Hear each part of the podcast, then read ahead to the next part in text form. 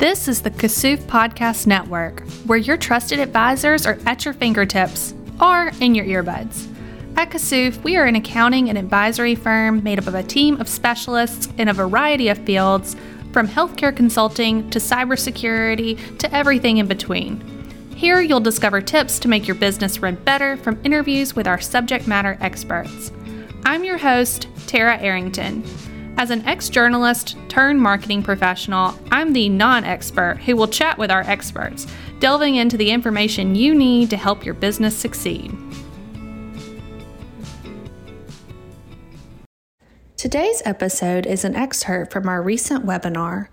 As you probably know, the world changed a lot in 2020, especially the healthcare industry a public health emergency was declared, which allowed certain exceptions to help the healthcare industry move forward during this challenging period.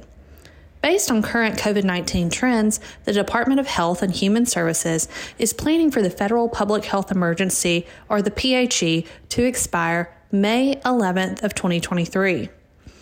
With the expiration comes changes to many of the exceptions that were put in place during the PHE. One of these affected areas is the Merit Based Incentive Payment System, also known as MIPS.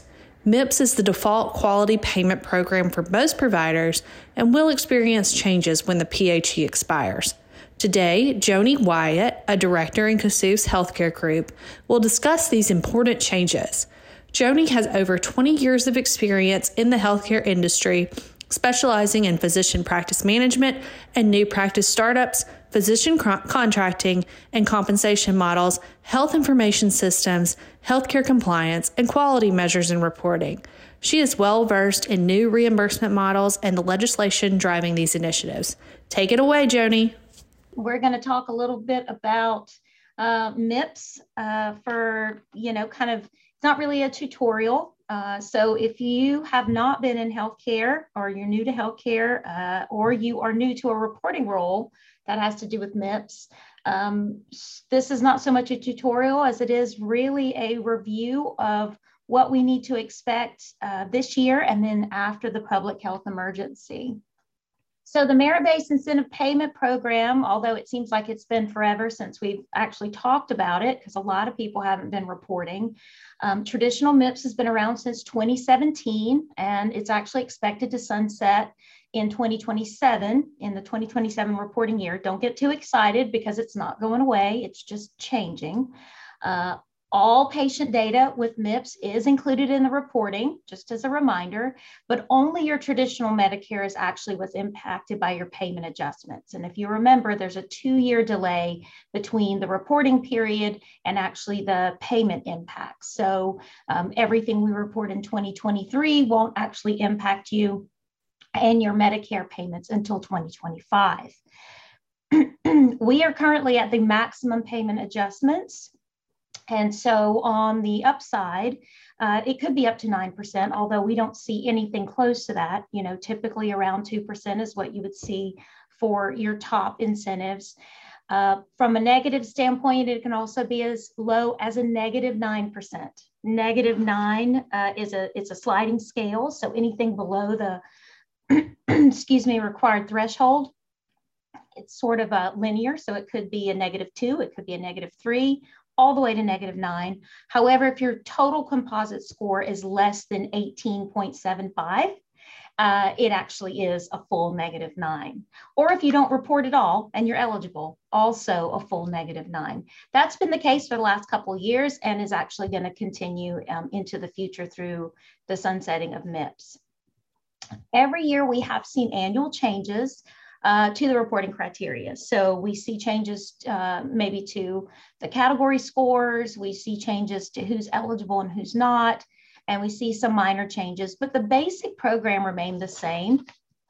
Um, this year, as a reminder about eligibility, so uh, you have to have, a, a provider has to have $90,000 in Medicare charges um, eligible Medicare charges, 200 Part B patients, as well as 200 Part B eligible Part B services in order to be eligible. If you meet all three of those criteria, um, then you actually are eligible to report. it's on a look back period. There's a determination period that goes back 12 and 24 months. Um, but there's a great place you can look on the portal. Uh, I'll give you the portal website in just a, a few minutes as we talk more about this. Um, but that's a good place to check to make sure you're eligible. And I do tell everybody, even if you don't think you are, always check.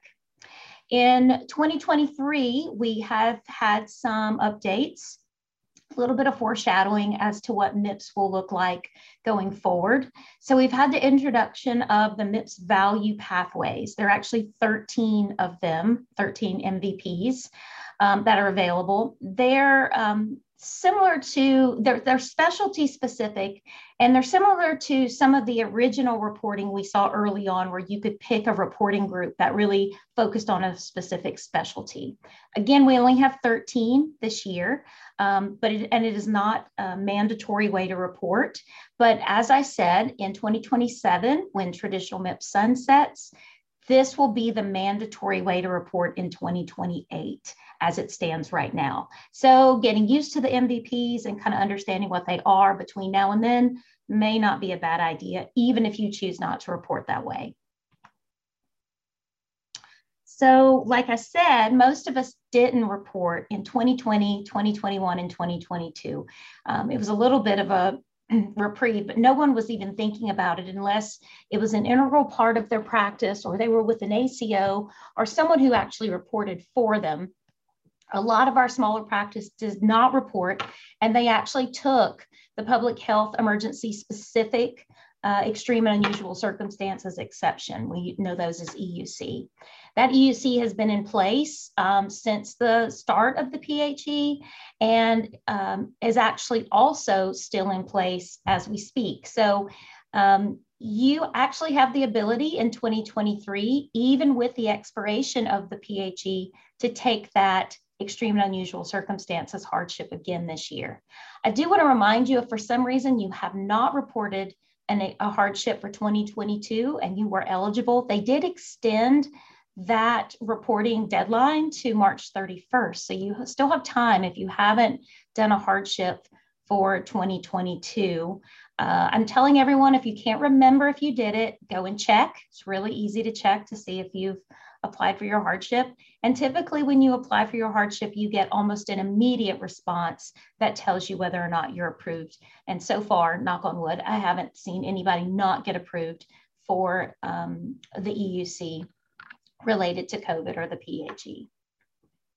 The 2023 performance EUAC is available on the portable right on the portal right now. So you can actually go out there and apply for that hardship. And that deadline as of now is January 2nd, uh, 2024. They have typically extended that every year to where it wasn't that hard and fast, you know, January 1st, January 2nd. But I wouldn't bank on that. So, um, you know, pay attention to it. If it's something your practice knows they're going to apply for the hardship, you can go ahead and do that now. Keep your documentation and then use the year to prepare um, for 2024, which is coming uh, apparently faster than we want it to be since we're already halfway through March. There are available exceptions other than the PHE extreme and unusual circumstances. There's also the promoting interoperability exception, which has been out there forever, that just um, removes you from having to participate or report in promoting interoperability. But it should be known that when you exclude one category, and if you're taking a hardship that doesn't exclude all the categories, then all it's doing is reweighting. And so what it'll typically do is just put a higher weight on your quality score. So while the PHE uh, uh, hardship you had the option to pick all four categories. And so in that case, you basically had no penalty. If you did not pick all four categories, then it would have just reweighted to the categories that you did not select to be exempt from. Both of those exceptions require an application.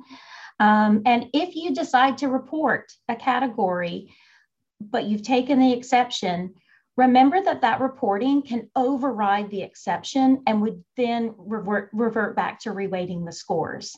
So if you're eligible, you file for a hardship, but then actually report, then it will override your hardship. If you're not eligible and you report, then they just consider it voluntary. There's no penalty. So if you are taking the hardship, just be sure that no one is reporting on your behalf if you do not intend to actually participate, because you could unintentionally get uh, an unfavorable score because you didn't realize that you were actually getting reweighted to something that someone maybe was reporting for you on your behalf. So looking at MIPS 2023, you basically have three options. Um, your option one, which is what we really just focused on, is to take that extreme and unusual circumstances uh, hardship again via that application submission. And I, I, didn't point it out, but that portal, um, the portal address is right here, that qpp.cms.gov. It's something that, you know, if you've been reporting, you are very familiar with that website. So you can take the EUC via the application submission there. Um, you also have the option to go ahead and report metrics. I do have several larger practices or practices that participate in an ACO that really haven't stopped working towards improving their operations to actually meet these metrics. So as a reminder for 2023, uh, quality and cost are both at 30%. This hasn't changed from the previous year. And um, in accordance with um, legislative reg regulations, quality and cost now have equal weighting. Uh, PI is still at 25% of your total um, uh, total consolidated score, and then improvement activities are at 15%. These have not changed. One thing you should note too, and of course, we're not going to go through them here because there's a huge list. Metrics change from year to year. So, especially if you've been taking a hardship the last couple of years, and you want to report this year or just in preparation for next year, as you see, uh, if you go back and look at what you've reported in the past, you want to make sure that those uh, metrics are still available to even report. Um, other things you may want to make sure is that they haven't topped out. Topped out metrics means that they basically give you no more credit. Everyone's done so well on it, so now you don't get any credit for it. And the threshold for uh, 2023 is also 75 points. So that's also a bit of something to consider. 75 points is significantly higher. Um, I think we were at 60. And, you know, when most people were reporting pre COVID, our um, threshold was, you know, 40. So we've come a long way. 75 is a pretty high threshold. Um, and there's no more exceptional performance category. So if you don't do exceptionally well, uh, or if you do exceptionally well, you're not going to get an extra bonus like we used to in the past. Uh, it is harder to achieve that 75 point threshold, uh, primarily because a lot of our sort of floors are gone. So, for example, you used to be able to report um, some topped out measures and uh, there would be a floor of three. Or if the worst you could do for most measures was a floor of three. So you couldn't get less than three points for a quality metric. Uh, now, unfortunately, that's gone away unless you're a small practice. And if you report a measure that doesn't have a benchmark or has been topped out, then you actually could receive, uh, receive zero points. You can also receive zero points if you don't meet, meet your data completion requirements. So you're required to report 75% of your eligible reportable um, occurrences or services that happen over the course of the year. If you don't report the 75%, then you actually um, will also not get credit for that particular metric, quality metric specifically. When we look at things like PI or promoting interoperability and our um, improvement activities, much like quality, those metrics change every year. And so it's important to go out and make sure that you're looking to see particular improvement activities. Is it still an activity? Is it still weighted um, in a way that you can get full credit that you need? And so just make sure you're checking that again at the portal. Option three is do nothing. This is the not good option um, unless you're not eligible. So if you go check and you're actually not eligible for 2023, uh, then there's no penalty. There's really nothing to worry about. Um, but if you are eligible, that penalty would be applied in 2025. So make sure you're doing option one or option two um, by the deadlines for 2023. So looking beyond um, 2023 into next year, this is where I want people to really start thinking about where they are in terms of preparedness. It is likely that the PHE related um, hardship will go away in 2024. I actually expected it would go away in 2023, so I was quite uh, surprised when we actually got the ability to apply for that PHE related hardship this year. So that means for most people in 2024, that reporting for, for eligible uh, providers is going to be required. And that is a big, steep 9% penalty if you don't participate. So, you know, it's time to dust off the MIPS reporting instructions, go log into the portal, make sure you still have access. Um, for those of you who have portal access, you know that if you don't log in within a year, they can suspend your access.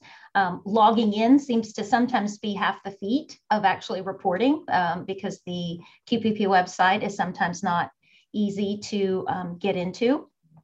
And then also make sure that you have uh, reporting access through your system. So, touching base with your vendors to ensure you can even still report out of your system. They could have updated their reporting module. You could have, uh, maybe you have to purchase something, maybe you have to turn some kind of functionality on that has changed since the last time you reported. And all of those things need to be done prior to the start of the first year that you're going to be reporting. So, if you're going to be reporting in 2024 and haven't back since 2020, all of these things, it, it might be almost like, you know, reinventing the wheel somewhat. Um, we're here to help and answer questions, obviously, uh, but there's a lot, a lot of changes that have happened in the last few years. I would start monitoring your performance now in 2023, meeting with your staff and your stakeholders to make sure that if there's operational changes that need to happen, that you take care of it now. Even if you're not reporting in 2023, it takes a while to get behaviors to change. And so, if staff, you may have new staff that have never been part of a reporting environment where you have to do certain things in the EHR to count um, for metrics. So, those would be good things to kind of do an assessment for now and then put in place um, uh, kind of a set of steps to meet some milestones between now and when you need a report in 2024. Again, assuming you aren't doing it this year. And then always pay attention to what happens with the final rule at the end of 2023 for 2024. Uh, we have this wonderful uh, pattern that's going where about two days before the end of the year, they actually change the final rule. So we get this we get our um, preliminary rule, we get our final rule, and then we get the we're just kidding, this is really our final rule. And so the last two years, we've gotten updates very close to the end of the year.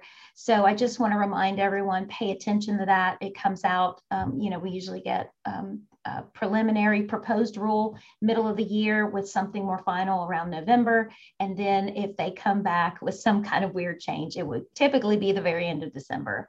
Um, so beyond 2024, traditional MIPS, like I said, is expected to sunset with the 2027 reporting year, but it doesn't go away. It's just going to change to the MIPS value pathways, which will, in theory, become mandatory in 2028.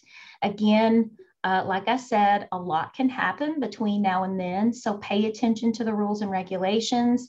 And um, have you have questions or any kind of concerns about kind of your status always you're welcome to reach out to us. We have a whole team that does a lot of MIPS and are obviously getting really, really ready to ramp up and do it again in 2024. Thank you for tuning in to the Kassouf Podcast Network. Resources for today's episode are linked in the episode notes. Thank you to our producer, Russ Dorsey, and for Kassouf for powering this podcast. Be sure to stay up to date on new episodes and more information about today's episode by following at KassoufCo. Until next time, thanks for tuning in.